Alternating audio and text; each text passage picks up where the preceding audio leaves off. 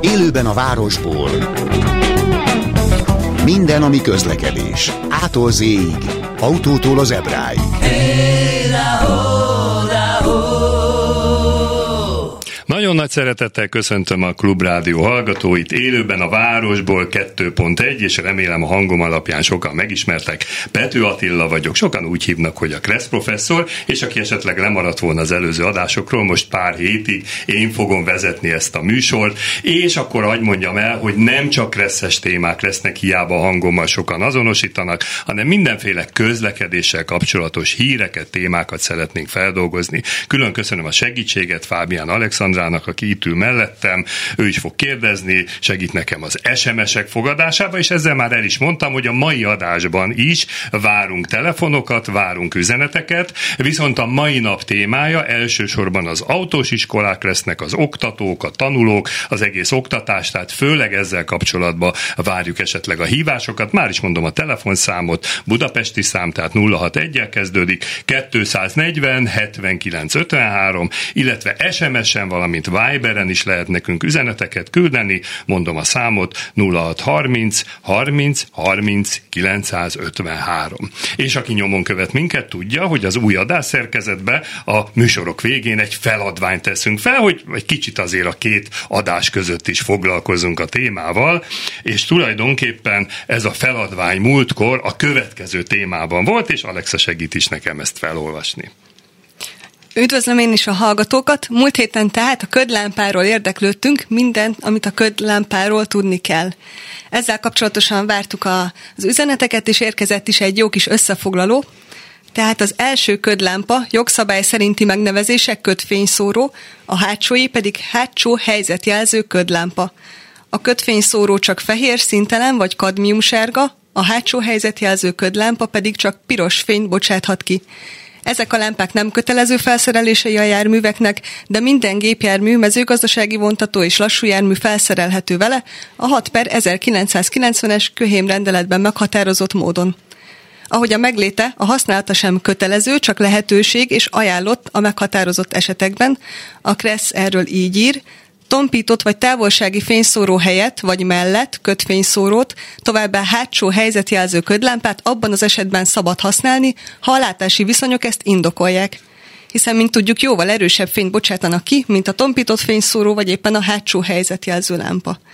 Ebből adódóan tilos helyzetben jó látási viszonyok mellett használni, illetve lakott területen belül 50 km per órás sebességhatárú utakon, illetve belassult forgalomnál a többi közlekedő elvakítása miatt nem célszerű használni.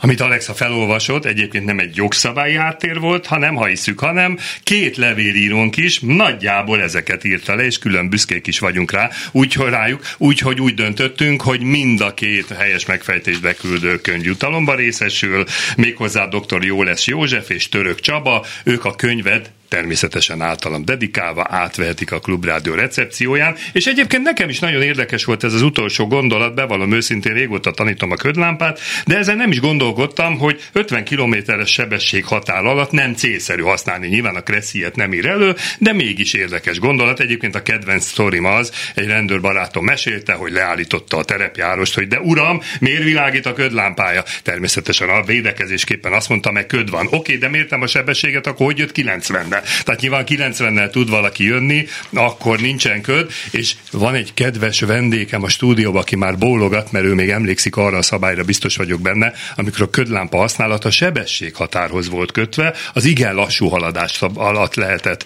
csak használni, hát most egy kicsit demokratikusabb a szabály, azt mondja, hogy ha látási viszonyok ezt indokolják, kicsit a vezetőkre bízzák, de nagyon sokan sajnos visszaélnek ezzel. Szóval akkor kedves vendégem a stúdióba Köves Szilárd, oktatótársam, barát, barátom, vezetéstechnikai oktató, közlekedési szaktanár. Azért sorolom fel ezeket, mert mind a ketten szoktunk különböző médiumokba járni, és néha hajunkat tépjük, hogy milyen különböző elnevezéseket adnak nekünk, úgyhogy Szilárd szeretettel köszöntelek. Te mit szeretsz, illetve mondjál magadról egy pár szót. Először is nagyon szépen köszönöm a meghívást, és köszöntöm én is a rádióhallgatókat. Én igazándiból vezetéstechnikai oktató megszólítást szeretem a legjobban, ezzel a legközelebb a szívem csücskéhez alapvetően. Hozzátenném, hogy én 1994-ben kezdtem kategóriás képzéssel, majd 96-ban végrehajtottam az első vezetéstechnikai tréningemet, ahogy Moldova után, akit a mozdony füstje megcsapott, én ez szerint a vezetéstechnika mellé tettem le a voksomot, de sose hagytam ott a kategóriás képzést. Ennek minden váfaját űztem, oktatóként, vizsgabiztosként a Pávon is sikerült megfordulni egy évet eltölteni, ugye, ahol az ötször sikertelen vizsgázottak autóvezetését vizsgáltam, és azt kell mondanom, hogy ez egy nagyon-nagyon szép, nagyon-nagyon nehéz szakma, de olyat adhatunk az embereknek, amit örök élete magukkal visznek, és ez nagyon fontos. A mai témánk tehát az autós iskola, az oktatás, a képzés, ami azért furcsa, mert persze én is foglalkozom ezzel, de most én egy kicsit átmegyek laikusként, jó? Tehát szeretnélek téged így külsőleg vagy objektívan, vagy a hallgatók szemszögéből hallgatni. Még egyszer autós iskola, oktató, vizsgáztató, oktatás, minden szó összejön. Hogy jön ide ma 2023-ban egy botanikai kifejezés, hogy kökény? Hát, ez nagyon-nagyon szép. Sajnos nem tudom a pontos rövidítés, de ugye nagyon szeretünk Magyarországon ilyen rövidítésekkel élni. Ez a közlekedéssel, képzéssel, nyilvántartással foglalkozó rendszer valószínűleg nagyjából ezeket takarja a, a betűszó, és ez egy nagyon érdekes kezdeményezés abból a szempontból, hogy amikor ezt először beharangozták, akkor majd nem azt mondom, hogy tapsvihar fogadta ezt a dolgot, hiszen arról lehetett hallani, hogy digitalizáljuk az oktatók egyébként rendkívül húzós papírmunkáját, és ezzel megkönnyítjük az oktatóknak a dolgát, amit még egyszer mondom, az egész szakma örömmel fogadott, és kifejezetten vártuk, hogy ez megtörténjen. Most, amikor kijött, azzal szembesültünk, hogy az alapok működnek, de a rendszeren még nagyon sok csiszolni való van, amivel egyébként megint nem lenne különösebb baj a szakmának abban az esetben, hogyha ez nem plusz adminisztrációs terhet jelentene jelen pillanatban, azt tudjuk, hogy dolgoznak rajta, azt tudjuk, hogy próbálják javítani, de azért ezzel még elég sokat kell sajnos foglalkozni. Azt elmondanád nekem, hogy egy oktató, aki a kocsiba tanít, ugye szakmán belül úgy hívjuk, hogy gyakorlati oktató, ő mit lát ebből az egészből, vagy mit tapasztal, miben más az élete, mint régen, amióta ez a kökény működik? Hát, ahogy említettem, nagyon sok papírmunkánk volt eddig is. A legegyszerűbb alap dologgal kezdem, ami teljesen jó és normális, ugye, hogy valahogy bizonylatolni kell az órák meglétét. Ez papír alapon vezetési kartonnal történik, ami azt jelenti, hogy a tanuló beül, akkor ugye egyeztetjük a kilométerórát, aláírja az óra kezdetét, illetve óra végén az óra végét, és megkezdjük a napi penzumot, a gyakorlást. Valamikor a hónap folyamán ezt föl kellett vinni egy úgynevezett havi óra és vizsga ütköztetőre. Erre két okból volt szükség. Egyrészt teljesen jogosan a hatóság felé, az ellenőrző szer felé el kellett számolni azzal, hogy a szabályzatba előírt óraszámot nem léptük túl. Másrészt ugye jelen pillanatban ott tartunk, hogy egy oktató akár 5-6-8 helyen is dolgozhat, és ugye fizetést az alapján kapott, hogy az óra ütköztetőjébe minden iskolának le kellett adnia, megjelölve, hogy az adott képzőszervnek mennyi órát teljesített. Itt ami nagyon fontos volt, hogy szabadon választhattuk meg azt, hogy mikor kivel találkozunk, hol találkozunk, mit csinálunk, semmilyen előrejelentési kötelezettség nem volt. Nyilván az ellenőrző hatóság megnézte, hogy a szakmaiság megállt tehát hogy volt-e országúti vezetés adott esetben, megvoltak-e az alapórák, és a többi, és a többi. Az iskolák meg tudták oldani azt, hogy könnyen látták, hogy nincs ütközés abba, hogy ki mikor hol dolgozott, és könnyű volt kiszámolni az adott képzőszer felé a fizetést.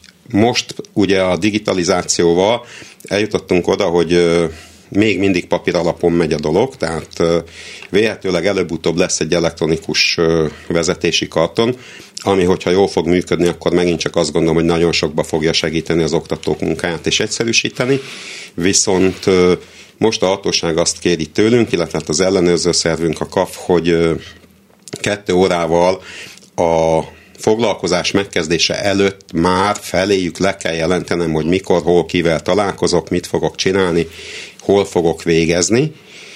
ami egy picit megnehezíti a dolgunkat, tekintve, hogy Budapesten sem könnyű a tömegközlekedéssel eltalálni, hogy ki mikor ér oda a megbeszélt helyre, de egy vidéki tanulónak még nehezebb lehet adott esetben most például ugye itt ez a Győr-Budapest vonal buszpótlás, busz-buszpótlása, tehát van itt sok minden, és viszonylag rugalmatlan abból a szempontból a rendszer, hogy ha én megváltoztatom azt, hogy hol találkozok és beírom, akkor azt kockáztatom, hogy büntetést vagy feddést kapok. Igazán ki vagyok téve annak, hogy a hatóság mennyire jó indult és mennyire hisz nekem. Beszélgettünk a hatóság képviselőjével, aki azt mondta, hogy nem nagyon akarnak ezzel foglalkozni, amíg nem tökéletesen működik a rendszer, de sose fogjuk megtudni, hogy hogy ezt valóban mindenki mindig így kezeli vagy nem.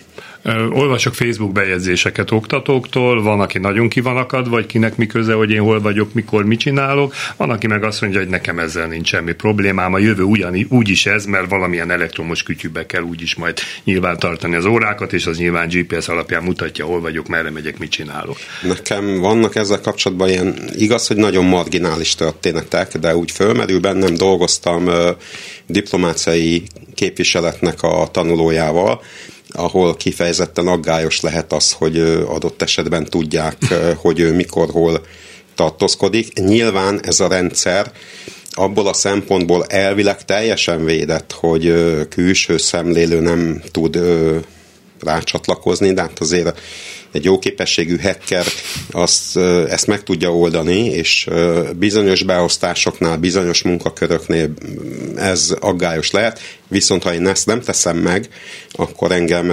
büntetnek. Tehát azért én látok ebbe egy-két ilyen történetet, és hát volt már tanuló, aki mondta, hogy őt ez kifejezetten zavarja, és nem akar ehhez hozzájárulni. Uh-huh. Ezen el lehet birkozni egy darabig, jelenleg ez a szabály, ha valaki betartja, akkor ugye rendben van, ha nem tartja be, akkor azt kapja, hogy, hogy folyamatosan problémás lehet az élete. Illetve még egy dolgot hozzá kell tennem, tegnap beszélgettem a párommal, szintén oktató, ahol azért azt tudni kell, hogy, hogy kapott egy ellenőrzést, ahol egyébként tök jó indulottan megsúgták neki, hogy úgy tűnik, hogy a múlt pénteki óráit nem találja a rendszer.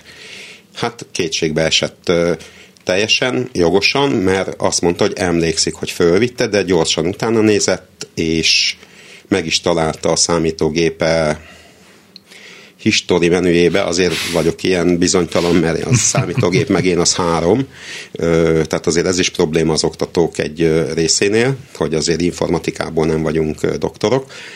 A lényeg az, hogy megtalálta, hogy ő valóban fölvitte a pénteki óráit, 24 órája van arra, hogy fölvigye, péntek reggel 8 órakor fölvitte az összes óráját, ennek ellenére a rendszerben nem látták. Ez komoly. Alexának van egy kérdése.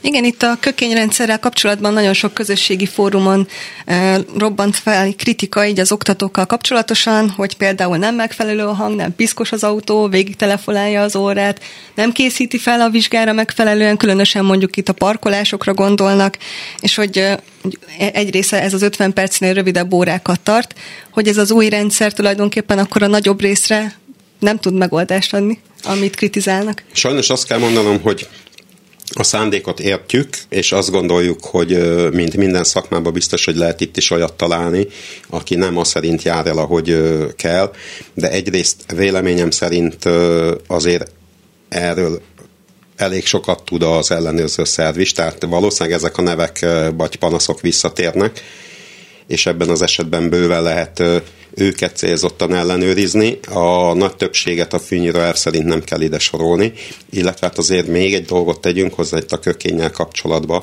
hogy ez általában egy B-kategóriás oktatónak az egyik legnagyobb problémája, amiről eddig beszéltünk viszont miután nyilvántartásról is beszélünk, tehát azért volt már olyan, hogy 30 éve oktató valaki, és nem találja a rendszer, hogy amikor beiratkozik a tanuló, fölviszem az adatait, akkor bizonyos karakterhibák miatt, tehát hogy mit Hajdú János rövid úval, vagy hosszú úval nem tudjuk megtalálni, illetve nem találja a nyilvántartásba a rendszer az illetőt, külön problémát jelent, amíg leigazolják, hogy valóban ő az összevetik, időben rettenetesen el tud húzódni ez a folyamat. És nem szeretnék kitérni a kérdés elől, tehát még egyszer mondom, van olyan, hogy valaki esetleg rövidebb órát tart, van olyan, hogy esetleg az autója kifogásolni valót vet fel, bár ez ma azért időjárás függő is, tehát azért két tanuló között nem lehet mindig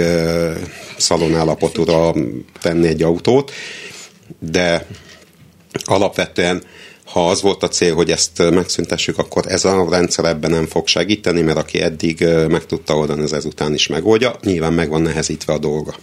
Én javaslom, hogy majd egy jó fél évben térjünk erre vissza. Nem védem a fejlesztőket, de azért azt tudjuk a hétköznapi életben, hogy minden új informatikai rendszerben azért vannak hibák, tehát a banki rendszerektől kezdve a közigazgatási programokig azért mindenhol van. Hát reméljük kiforja magát. Ebben is maximálisan egyetértek, és igazából a szakmának egy óriási problémája van, volt, és egy darabig úgy tűnik, hogy még lesz is. Ez pontosan az, hogy ahogy mondtam, nagyon örülünk annak, hogyha levesznek adminisztrációs terhet a vállunkról. Az, hogy egy gyakorlatilag olyan rendszerrel dolgozunk most, ami ben valós körülmények között kísérleti stádiumban vagyunk, ez az, ami problémát okoz, tehát az oktatók nem bolondok, ők pontosan tudják, hogy a fejlődés az megállíthatatlan, ez a 21. század, ezt érezzük a tanulók viselkedésén is, meg a technikai fejlettségen, tehát nem a technika ellen vagyunk, hanem szeretnénk a lehető legnyugodtabban és a leghatékonyabban dolgozni. Jó, hogy szóba hoztad a tanulókat. A következő kérdés ezzel kapcsolatos, de előtte van egy hallgató telefonvonalba. Haló, haló!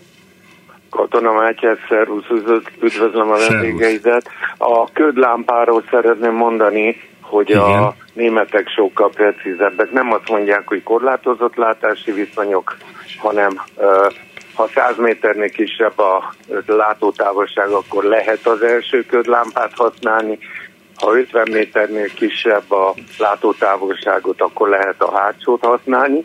És még egy tiltás, hogyha valakit megelőztél, akkor ki kell kapcsolni a hátsót, és ha valaki utolér téged, akkor is ki kell kapcsolni a hátsót. Ezt nyugodtan átvehetnénk a németektől, mert ez nagyon jó dolog. Jó, nagyon szépen köszönjük. Hasonlóképpen működik talán, mint egy távolsági fényszóró. Ott is van ez a kikapcsolás. Mondjuk azt nem tudom, hogy honnan tudjuk, hogy 50 vagy 100 méterre látó távolság. Konkrétabb, mint az, hogy korlátozott látási viszonyok. Igen, igen. Szoktam mondani, a magyar sokszor demokratikus hát és Például meg lehet számolni, hogy hány terelővonal csíkot látok, Aha, ugye? Értem, hát értem. abból azért lehet következtetni. Nagyon vagy szépen a, köszönjük. Vagy a Győr, Győr utáni autópályán van egy darabig azok a kacsacsőrök a földön. Igen, hát, az is jó, meg a fehér oszlopok az útszélén 50 méter, ezek, ezek jó támpontok. Nagyon szépen köszönjük eddig, mert a kötvényszor kapcsolatban egy rövid esebes is. Így van, Gábor írt nekünk még arról, hogy ma már a legtöbb első kötvényszóró nem is az, hanem inkább csak egy kis teljesítményű díszfény talán az autógyárak is fölkészülnek arra, hogy ne vakítsuk annyira a többieket. Na de térjünk vissza az alaptémákhoz, az oktatás, az autós iskola. Az lett volna a kérdésem, hogy milyenek ma 2023-ban a, a tanulók. Te sem ma kezdted a szakmát, én se, azért még nagyon jól emlékszünk, hogy milyen volt ez mondjuk a 90-es évek elején. Mi változott? Mert tudod nekünk ezt mondani?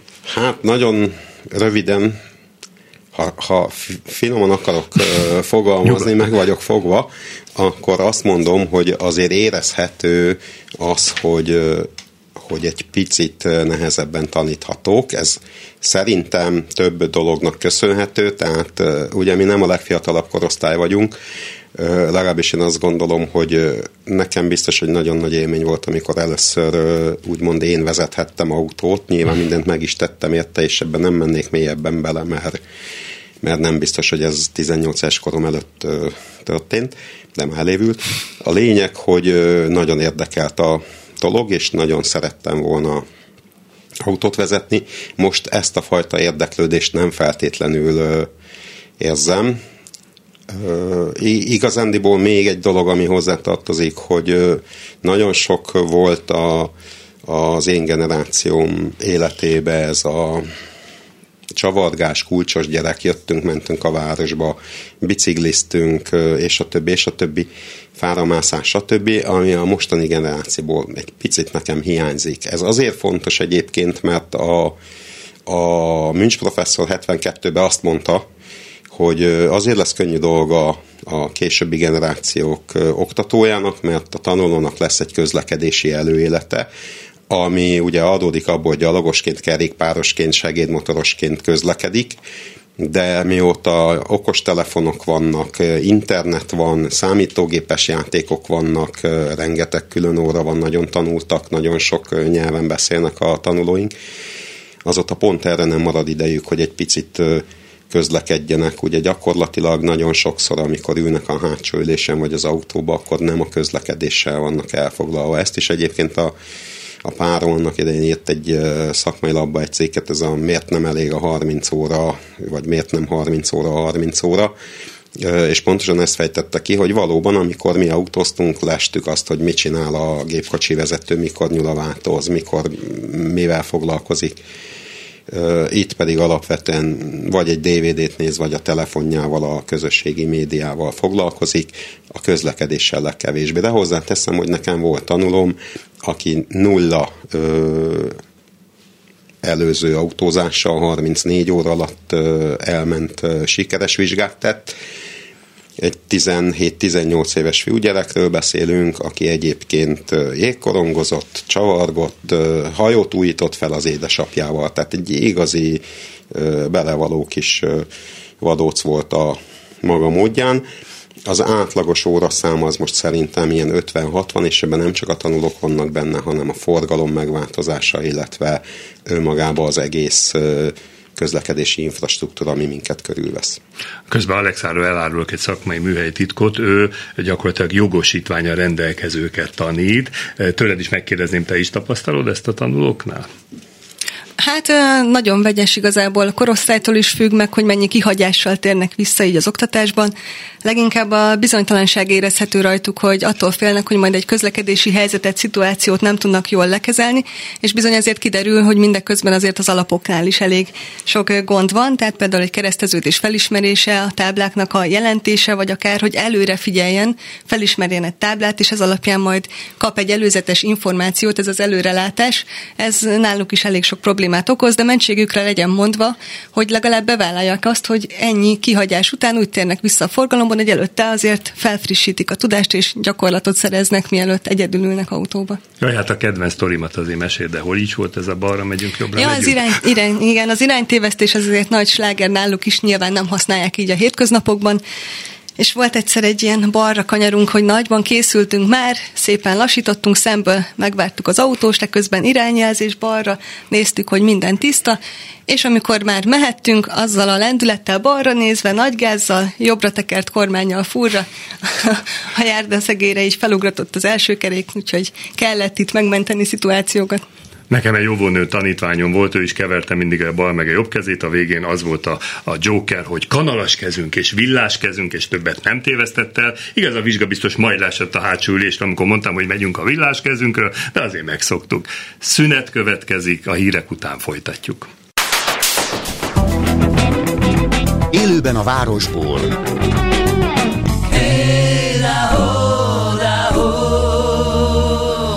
Köszöntöm ismét a hallgatókat, folytatódik az élőben a városból 2.1. Elsősorban üzeneteket várunk SMS-en, Viberen 0630 30 30 953-as számon. A mai témánk az autós iskolák, az oktatás, az oktatók, a tanulók, és kedves vendégem Köves Szilárddal folytatjuk a beszélgetést.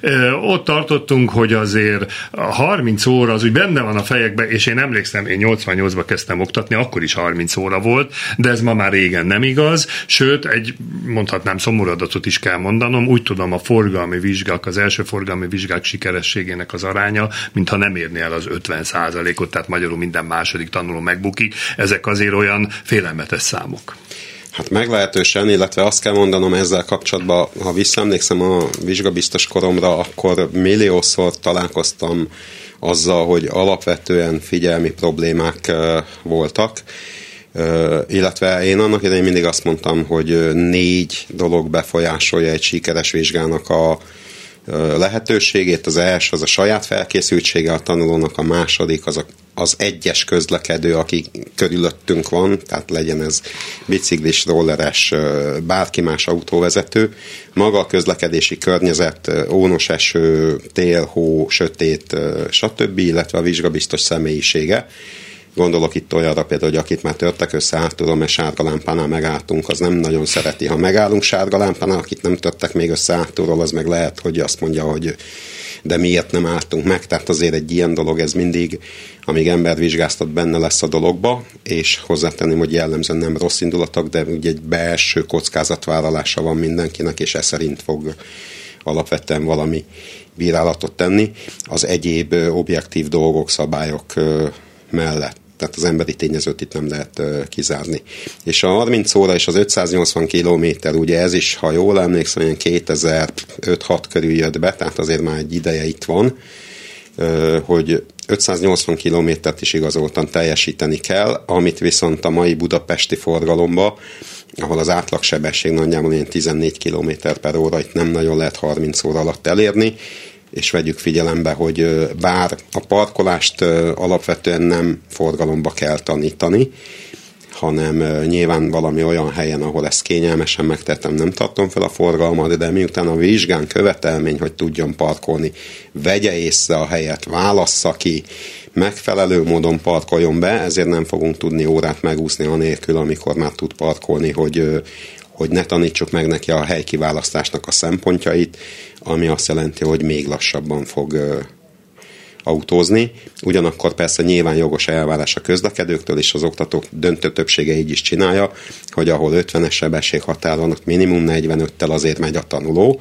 Azt én sem szeretem, amikor azt látom, hogy valaki 25-30-al battyog a külső sávban, mert azt mondja, hogy de hát tanulom van. Én azt gondolom, hogy ez nem mentesít. Tehát úgy kell ezt csinálni, hogy azért akadályt ne képezzünk kis kresszes nem kijön, az indoklatlan lassú Ez haladás.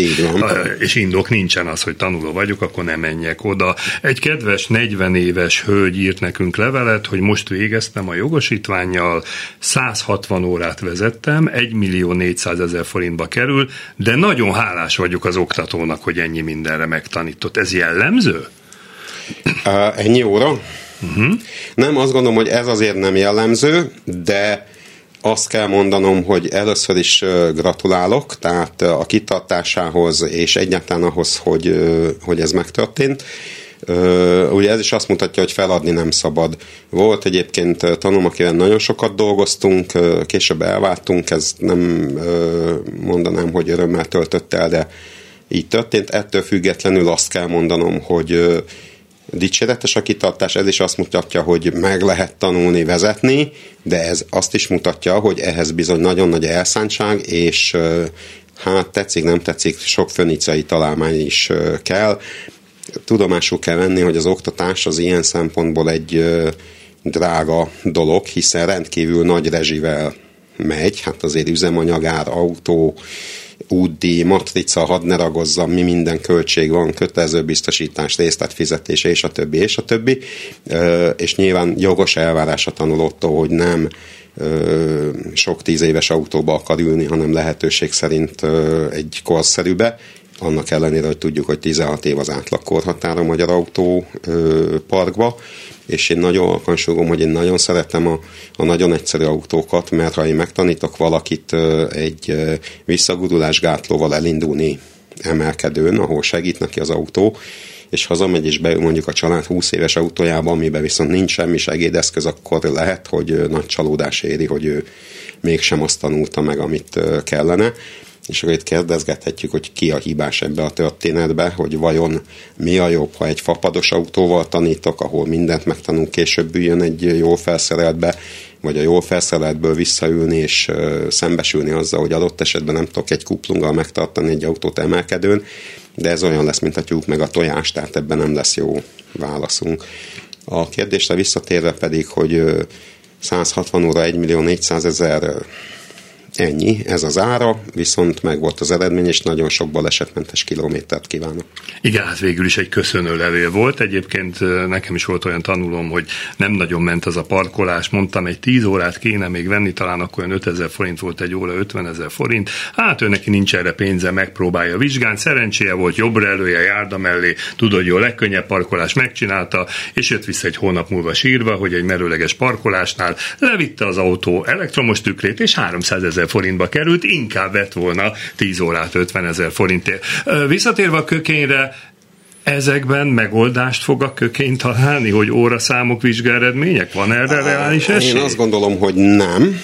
Tehát megint csak nem arról szól ez a, a történet. Abban valószínűleg lesz egy pici segítség a kökénytől, hogy, hogy a, azokat a, a dolgokat ugye könnyebb lesz a tanulók felé megmutatni, hogy nem azért kell ennyi óra, mert, mert ellopom tőled, hanem nézd meg, hát folyamatosan itt van, ugye, nem tudok semmilyen módon ö, ö, plusz kilométert adni, vagy bármi egyebet, hiszen abszolút ö, nem, nem tudom jól megfogalmazni, de hogy kontroll alatt leszünk. Tehát egy, egy parkolásos órán nem fogunk tudni 21 kilométert menni, jó esetben talán 8-at, egy csúcsforgalmi órán.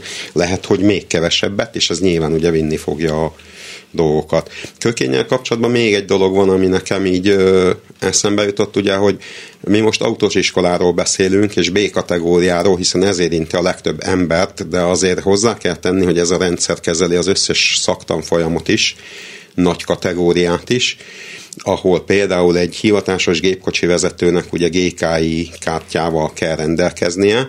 A GKI kártyának része egy tampályás vagy szimulátoros vezetés, és ezt öt évente neki ismételni kell. Most, ha nyilvántartásba nem tudjuk őt időben betenni, vagy nem tud kellő időben vizsgát kapni, akkor viszont neki lehet problémája ezzel a pénzkeresete szempontjából is és sajnos a szaktanfolyami nyilvántartási rendszer, meg a B-kategóriás nyilvántartási rendszer nem egy és ugyanaz, viszont a kökény az közel egyformán kezeli. Mm-hmm. Értem, értem. Szerintem a következő egy évben lesz egy téma, ami minden héten, minden hónapban napirendre fog kerülni, hiszen már mondhatom úgy a politika belengedte ezt a mondatot, hogy bizonyos korosztály, bizonyos helyzetben lévő fiatalok akár ingyen szerezhetnek meg jogosítványt. Hangsúlyozom ingyen, jelenleg is él egy 25 ezer forint kedvezmény a 20 év alattiaknak sikeres kresszvizsga után. Ez megváltoztathat most mindent? Én azt gondolom, hogy nagyon komoly kihatása lehet a piacra, tehát ha az autós iskolát, mint, mint szolgáltatást nézzük, és a, az ügyfelet, a tanulót pedig gondolkodó embernek tekintjük, az, hát miért ne lenne az, teljesen egyértelmű, akkor lehet, hogy azt mondja, hogy én bizony kivárom azt, hogy az az egy év elteljen, mert ha eddig rájött a jogsi, és azért most lássuk be, hogy nem olcsó mulatság, bár szerintem árérték arányban a helyén van, de nyilván ebbe az én véleményem meg a hallgatóké nem fog megegyezni. De a lényeg az, hogy igen, tehát hogyha ingyen lehet valamihez hozzájutni, akkor, akkor nyilván ki fog várni. A bajt én ott látom, hogy semmilyen részletszabályt nem tudunk ezzel kapcsolatban. Tehát hány órát, hány kilométert, milyen visszatérítés, kifizeti, miből lesz ez megoldva. Nagyon szeretnénk látni ennek a részleteit. Milyen korosztályra vonatkozik? Ha csak középiskolásra, akkor vajon, hogyha 17 évesen elkezdi, ugye eleve két éve van arra, hogy befejezze. Mi van, ha közben leérettségizik? Uh-huh mi történik akkor, hogyha ha 18 évesen kezdi el, úgy érettségizik, ha kilép az iskolából, tehát nem látok olyan ö, egyértelmű ö, megfogalmazást, amiért azt mondanám, hogy érdemes kivárni, vagy nem érdemes kivárni, ezt nyilván a piac eldönti, de a szolgáltató a képzőszerv szempontjából, ha itt van egy egyéves luk, akkor ebbe bedőlhetnek ö, képzőszervek, vagy legalábbis nagyon nehezen fogják túlélni ezt az egy évet, és visszatérhet az a dolog, amikor esetleg megindul a dömping, hogy hihetetlen mennyiségű időt kell megint várni az oktatóra, uh-huh. mert mert ugye amikor egyszerre robban be ennyi tanuló, akkor a világ összes oktatója is kevés, hogy ezt kezelje. És az nem látszik úgy bajnak, hogy mi van azokkal a fiatalokkal, mivel ingyen menjünk, csináljuk meg. Egyébként akit nem érdekel, akinek nincs motivációja.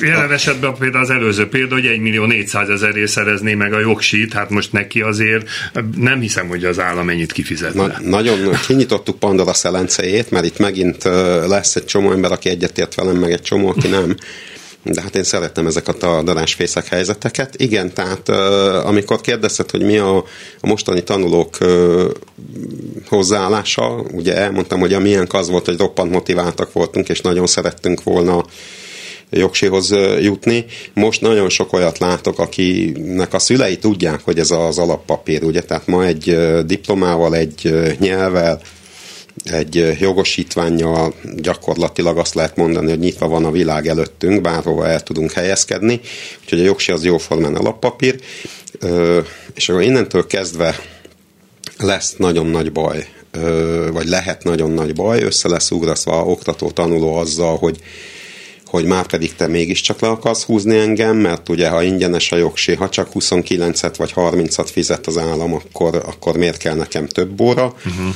Ha mindent fizet, akkor, akkor Nekem ennyit, neki ne, annyit. Igen, igen. tehát ö, én, én látok ebbe egy ilyen uh-huh. veszélyt, de még egyszer mondom, itt is nagyon várjuk azt, hogy, hogy a lehető leghamarabb jöjjön ki az, hogy pontosan mire kell készülni.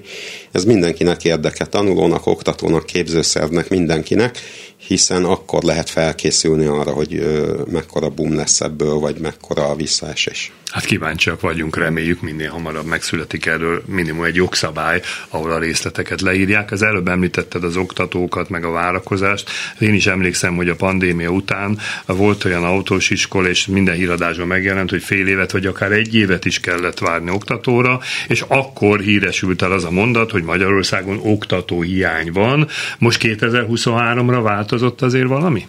Hát azt gondolom, hogy érezhető egyfajta tanulói visszaesés, tehát nyilván itt ebbe sok minden belejátszhat, de ö, öregszik az oktatói szakma. Tehát én az 57 évemmel a legfiatalabbak közé tartozom.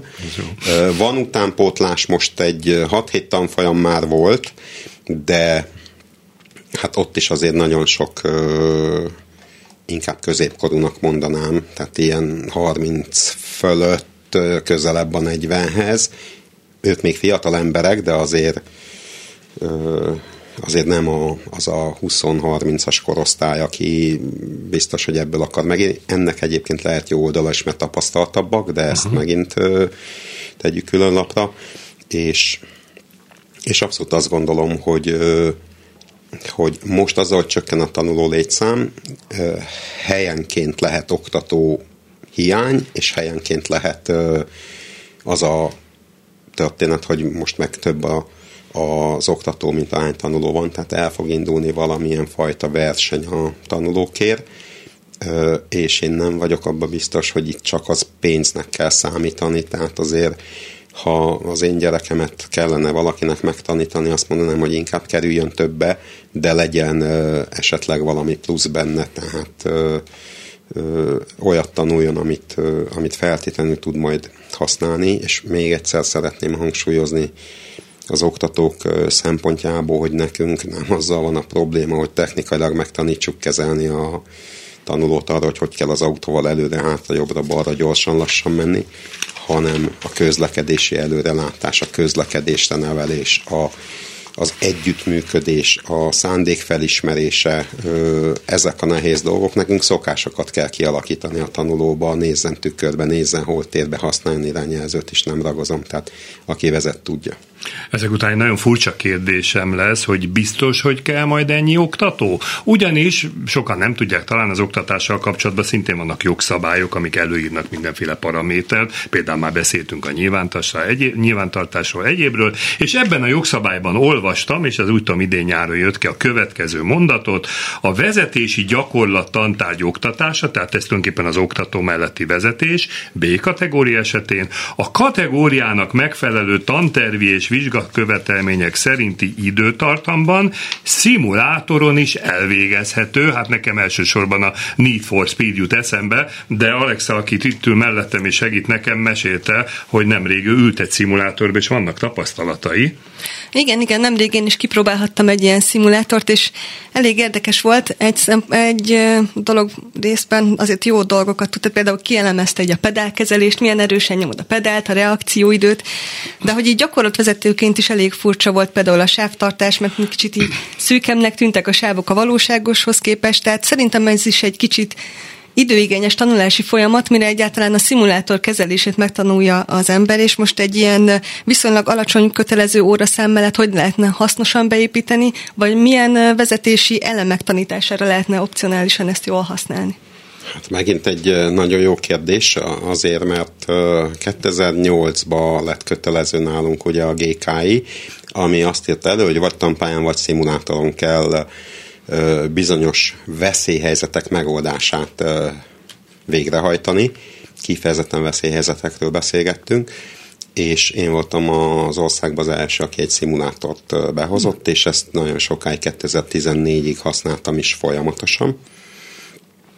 Elég sok tapasztalatom volt, és azt gondolom, hogy a szimulátort ilyen szempontból nem kezeljük a helyén. Ami nagyon fontos és biztos, hogy az előbb említettem, hogy nekünk a tanulót közlekedni kell megtanítani, és a szimulátor arra nagyon alkalmas lehet, hogy azt mondjuk, hogy vannak olyan szituációk, amiben felelősség teljesen nem engedhetem be a tanulót. Nem mindig hagyhatom önállóan dönteni, ami ugye megint azt jelenti, hogy nagyon sokszor tapasztalom oktatás alatt, hogy elmondja, hogy mit fog csinálni, és várja, hogy megerősítsem, hogy igen, ezt kell tenni, és én következetesen hallgatok, hiszen neki önállóan kell dönteni. Egy szimulátorba kockáztathat, és szembesülhet a döntésének a következményeivel. De nyilván ez csak akkor igaz, hogyha egy szakképzett ember áll mellette, aki tudja, hogy mit akar megtanítani, és és ezt tudja is tanítani. A magam részéről nagyon fontosnak tartom azt, hogy elő van írva nálunk éjszakai vezetés két órába, aminek az lenne a lényege, hogy mondjuk a fényváltást meg tudja tanulni, hogy hogy kell fényszórót használni, mikor kapcsolom föl, mikor kapcsolom le, és Budapesten ez, hát én megmondom, hogy nem nagyon értek egyet azzal, hogy, hogy egy tök jó kivilágított városba kimenjek éjszaka vezetni, mert nem tudok neki mit tanítani. Ha pedig nagyon útba vagyok, azért tudjuk, hogy este 9 után Budapesten más szabályok vonatkoznak az autózókra, tehát az nem feltétlenül jó. De vidéken is van ilyen, hogy eléri a busz, nem éri el, mit történik. A szimulátor nagyon jó lehetne ezt úgy tanítani, hogy ha jönnek szembe, kapcsold le, most kapcsold fel, hosszú fény, stb illetve hát nyilván a veszélyhelyzeteket lehet jól tanítani. Tematikus órát is el tudok képzelni, amikor azt mondom, hogy ma mondjuk telezöldes balkanyat fogunk tanítani, beteszek három kereszteződést, old meg, szabályokat tudod, és ha például nem megy be a kereszteződés közepéig, ugye akkor föltartja maga mögött a forgalmat, ez különböző úgymond kameraállásokból meg tudom neki mutatni, hogy látod, ha bemennél addig, amíg kell, akkor a mögöttes forgalom elférne, nem dudálnának, de nem fogja pótolni soha a valódi autót és a valódi forgalmi helyzeteket, emberi viselkedést és az oktatónak a szaktudását.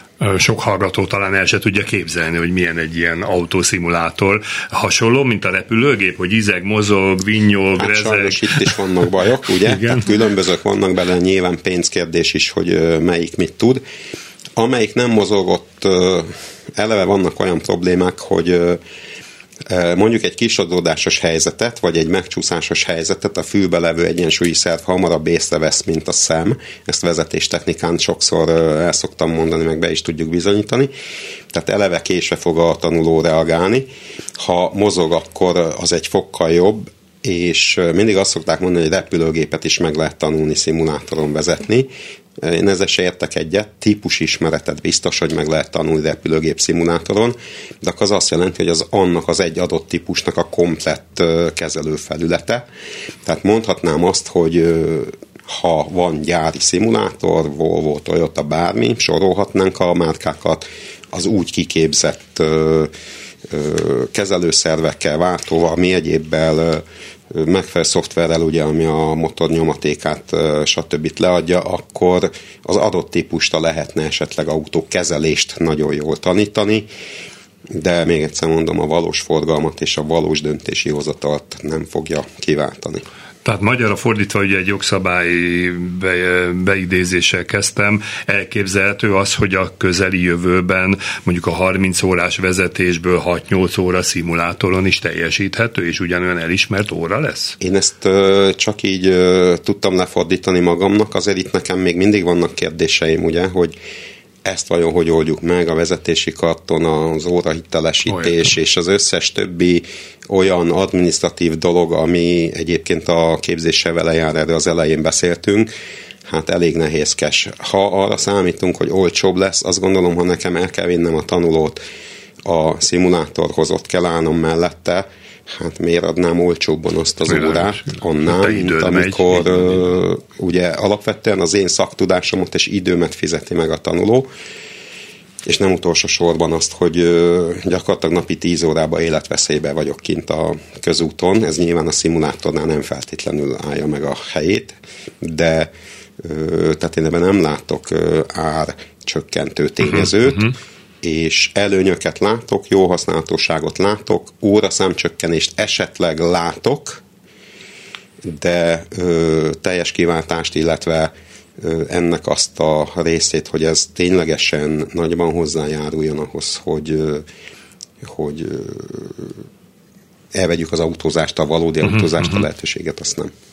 Ha már úgy hívunk, hogy vezetéstechnikai szakember, akkor ugye van itt még egy témánk, amit említsünk meg, bár ezek is csak ilyen fölreppenő hírek, de van egy olyan tervezet, hogy a, a nagy teljesítményű járműveket olyan jogosítványjal szabadna csak vezetni, vagy olyan előképzettség után, hogy valaki valóban részt vesz ez ilyen nem szimulátoros, hanem valós vezetéstechnikai tréningen, hogy látsz ebbe fantáziát, realizálható ez? Én nagyon üdvözölném, sőt igazániból Igazából én minden képzésünk végén fölteszem azt a kérdést, sokat vezető emberekről, cég tulajdonosoktól beszélgettünk, üzletkötőkről, hogy kinek javasolják ezt a tréninget, ez egy alaptréning, maximum 80-ig tartó vészfékezés, kikerülés hasonlók, és ilyenkor azt szoktam kapni válasznak, hogy mindenkinek, aki sokat vezet, annak azért, aki keveset, annak azért.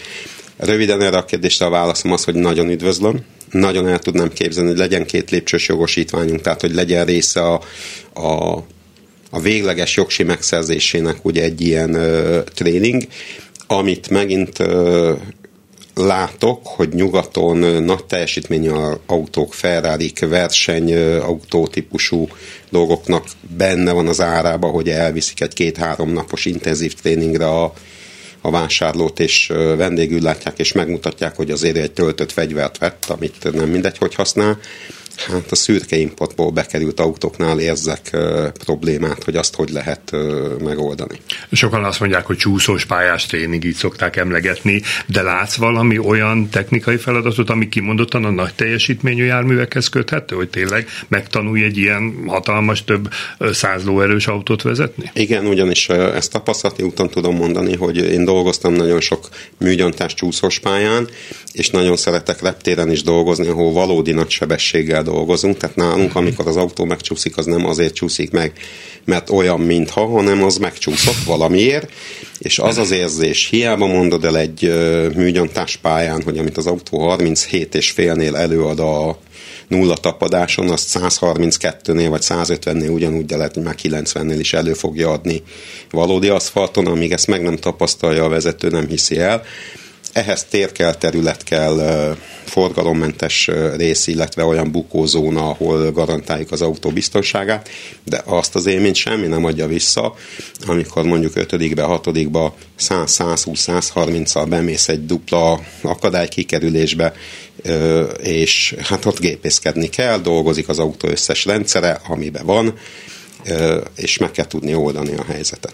Nagyon-nagyon szépen köszönöm Köves Szilárdnak, hogy itt volt. Én most úgy nevezlek, hogy oktató barátom, ha megtiszteltetésnek veszed. Megint az az érzésem, mint a múlt heti adásnál, hogy megint egy csomó téma még szóba kerülhet, úgyhogy fogsz még jönni hozzánk ezt egy fenyegetésnek. Van egy utolsó üzenetünk, hogy Alexa is megszólaljon még a végén. Így van, József tette egy javaslatot, hogy az irányjelzőt nevezzék át szándékjelzőnek, hogy az hát a kifejezőbb lenne mindenki számára, hogy mire is való az a villogó lámpa. Én biztos, hogy megfogadtam a javaslatot tehát mert Kresszórán mindig ezt tanítom, hogy az irányjelző egy szándékjelző. No, hát a műsor végén következzen a feladvány, és ha már oktatás volt, nagyon egyszerű eh, feladat lesz, ahogy eh, emlékeznek a múltkori adásban is, a Facebookon lesz kiírva, és e-mailbe kell majd válaszolni, hogyan lehet valakinek ma C-kategóriás tehergépkocsira érvényes jogosítványa, mi szükséges a jelentkezéshez, milyen tanfolyamot kell végigjárni, milyen vizsgákat kell letennie. Tehát aki ezt a legbővebben megírja nekünk, nekünk, akár az összes kis buktatóval együtt, az fogja megkapni azt a bizonyos ajándékkönyvet, amit én írtam, és amit személyesen én fogok dedikálni, úgyhogy játékra föl, tessék meglátogatni a Facebook oldalt, és akkor az élőben kukacklubrádió.hu címre kell elküldeni a megfejtést, valamint ide küldjük a kresszes kérdéseket, mert jövő héten november 1-én bár munkaszüneti nap lesz adás, és hát mi leszünk itt kedden Alexával, és az összes addig felmerült kressz válaszolunk, vagy ahogy Fábián Laci barátom szokta mondani, a kresszes különkiadás következik. Nagyon szépen köszönöm a hallgatóknak, hogy itt voltak velünk, vendégeinknek, Köveszilárnak, Fábián Alexának, hogy velünk tartottak az összes technikai segítségnek, köszönöm a közreműködést, és egy hét múlva találkozunk a viszonthallásra.